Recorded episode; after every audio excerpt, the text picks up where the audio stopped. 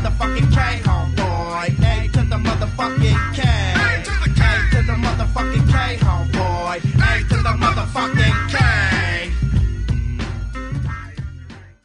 Uh, so before we move into talking about the weekend wrestling, which was quite a hefty weekend wrestling, so we have the the pay per view at the the weekend as well. Uh, we're also going to mention a little bit of takeover.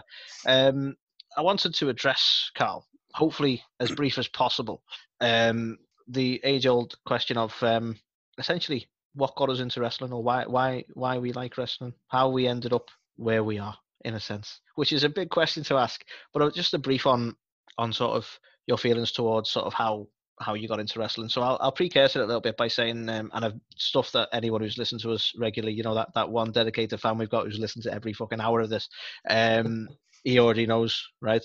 But um, your wrestling uh, history relationship goes back much further than mine.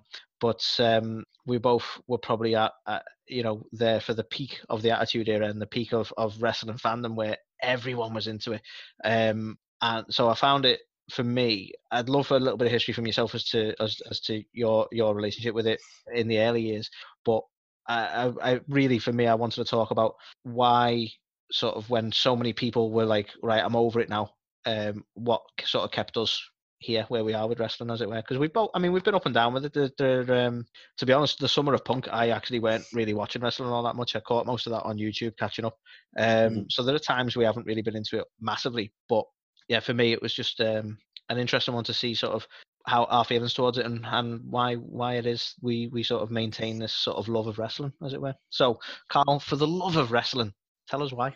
I mean, for me, it's it's that age old thing, isn't it? You know, you, you go back to the whole gladiators days of seeing two combatants squaring off in the Colosseum, or in this case, in in a, the wrestling ring, and it's these two larger than life, you know, big behemoth athletes, and you just they're gonna throw down and square off, and it's it's so just like exciting to kind of see well who's going to come out on top? Is it going to be the one that you're rooting for? Is it going to be the one that you that you don't want to win? And this is classic tale of good versus evil. You know somewhere along the way um, over the years you know for me you know I, I properly got into this in 1992 i was like four years old and it, for me it was these like it was very gimmick driven. It was like your, mm. your hulk hogan's your american icons you had you know you had a, a policeman you had a convict you had any, any kind of occupation you could think of. You had a Mountie, you had all these things were, you know, it was very gimmick driven. So Didn't you have very... like the IRS back then as well? Oh yeah, IRS, hundred percent. If it was an occupation, it, it, it, was a wrestler. You had, you know, eventually in the later years, you had, a, you know, you had a, a, a fucking uh, a dumpster guy, you know, stuff like that. So Steve, um, the sandwich artist. oh, that is a gimmick. I'm telling you right now. Um, but yeah, so for me, it was always it's this this medley of you know the kind of good versus evil kind of combat stuff that's just ingrained in us and you know it's been that way for years you know as, as i said all the way back to like the, the early days and the, the colosseums and stuff like that. So you've got that aspect of it. Then you've got like the character work where okay when i was first getting into it as a child you know these kind of larger than life colorful characters of you know tatanka and berserker and all these kind of things were really so enthralling to see like okay i've never seen anything like this before. Obviously as time went on that became less about gimmicks and more kind of real worldish but you know it's still it was still about these these people that you kind of you you resonated with. Like stone cold steve austin was a guy who hated his job and hated his boss and how many people around the world can relate to that? And you've got to come to work every day and be screwed over by your boss. And hmm. it's something where you've got you know you can see something where you you get behind someone so much and you just want to see them prevail um, and then you ultimately get to see that payoff of uh, of the the square off at the end of the day as well. So for me, it's just been this combination, this crazy little medley of you know athleticism, you know combat sports, acting, character work. It's just something which is a million times better than any soap opera you'll ever see because it's just you know you feel it, you become part of it, and you really become intrinsically linked with these characters and you want to see them either do well or or fail. Yeah, I mean, it's it's a. I love the way you've so eloquently put that. To be honest, Carl, because I, I think something, despite how wrestling's evolved over the years and changed over the years, that is something that is essentially ingrained all the way through.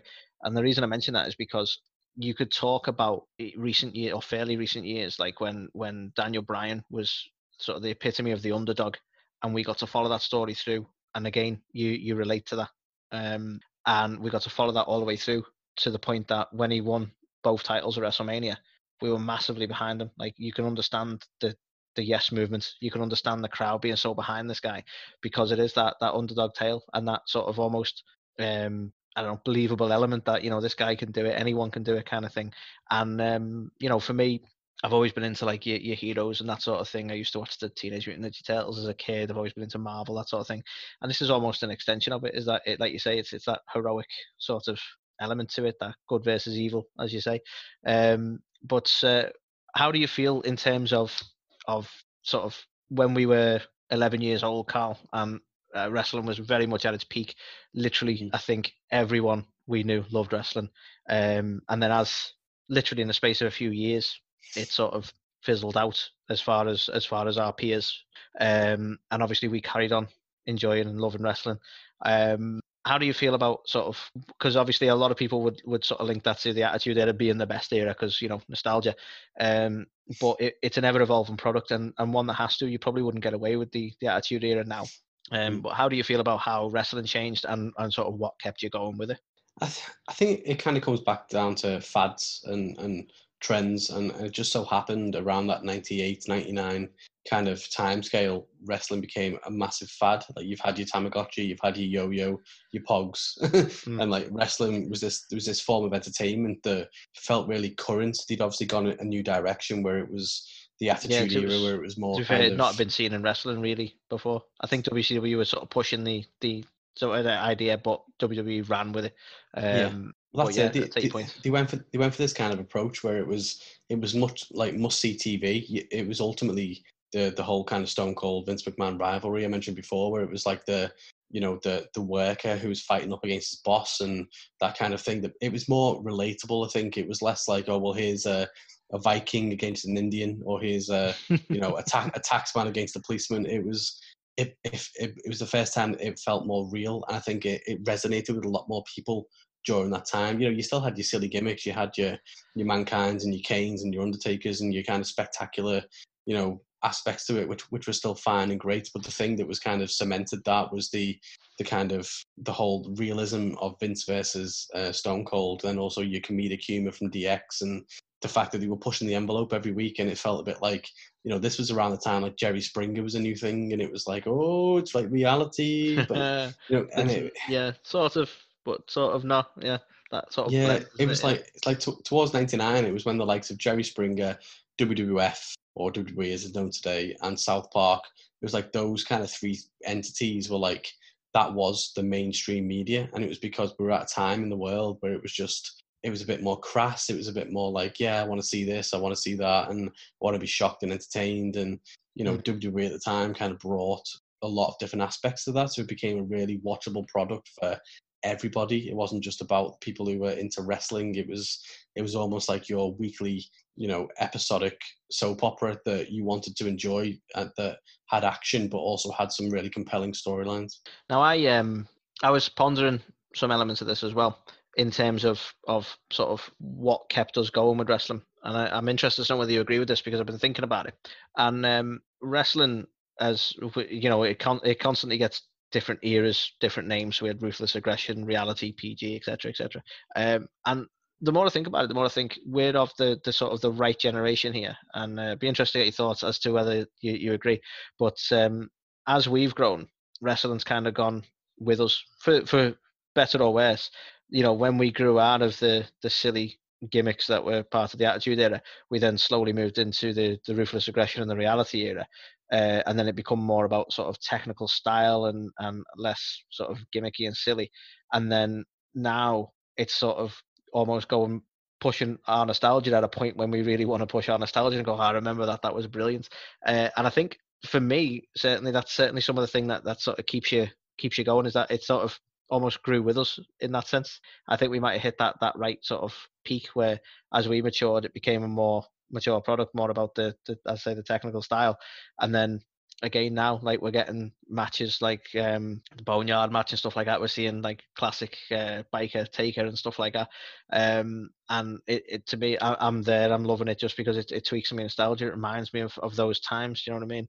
Um, how do, how do you feel about that? Do you think there's uh, there's any sort of parallel to that, or am I just seeing something that's not there?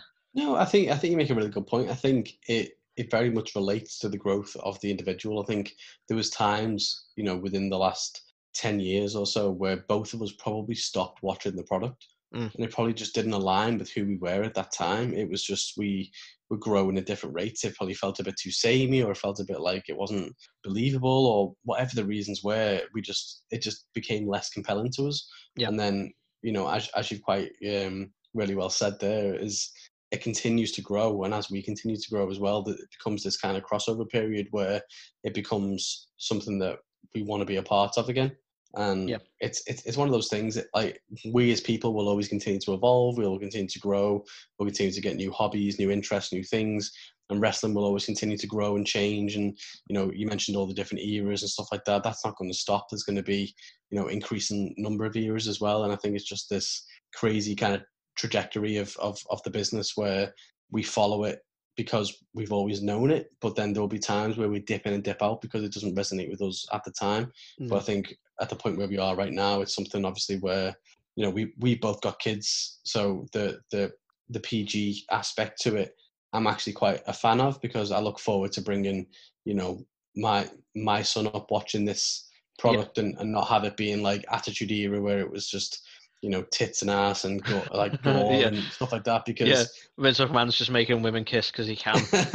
exactly. So it's like you know at the time as you know teenagers we'd love that kind of stuff, but now as we've grown and evolved, as we've just said, where we've become dads and we want to kind of introduce our kids to this product, it kind of it needs to kind of resonate with our values now today, and I think it has grown with us, and I think it is moving more towards that. And it's a, it's a product today that I'm quite happy to show to to my son and trying to get him involved in. But you never know what's going to happen. You could get a new attitude here tomorrow, and then it could obviously change and stuff like yeah. that. But it's I mean, it's a very good point. I could, I could very much see it, much like yourself, that um, I, I could find myself watching this with my son or even my daughter. I don't know, um, but um, like you say, it's it's of the right era at the moment where you don't mind them watching it, and it's almost something you could share potentially. Um, hopefully, that will be the case. Um, certainly, my son's not old enough to pay any attention to it yet, um, but you know, it'd be it'll be a nice thing to share. Um, and again, it, it still nods towards your nostalgia at the moment. I mean, sadly, a lot of the wrestlers we loved from that era, you know,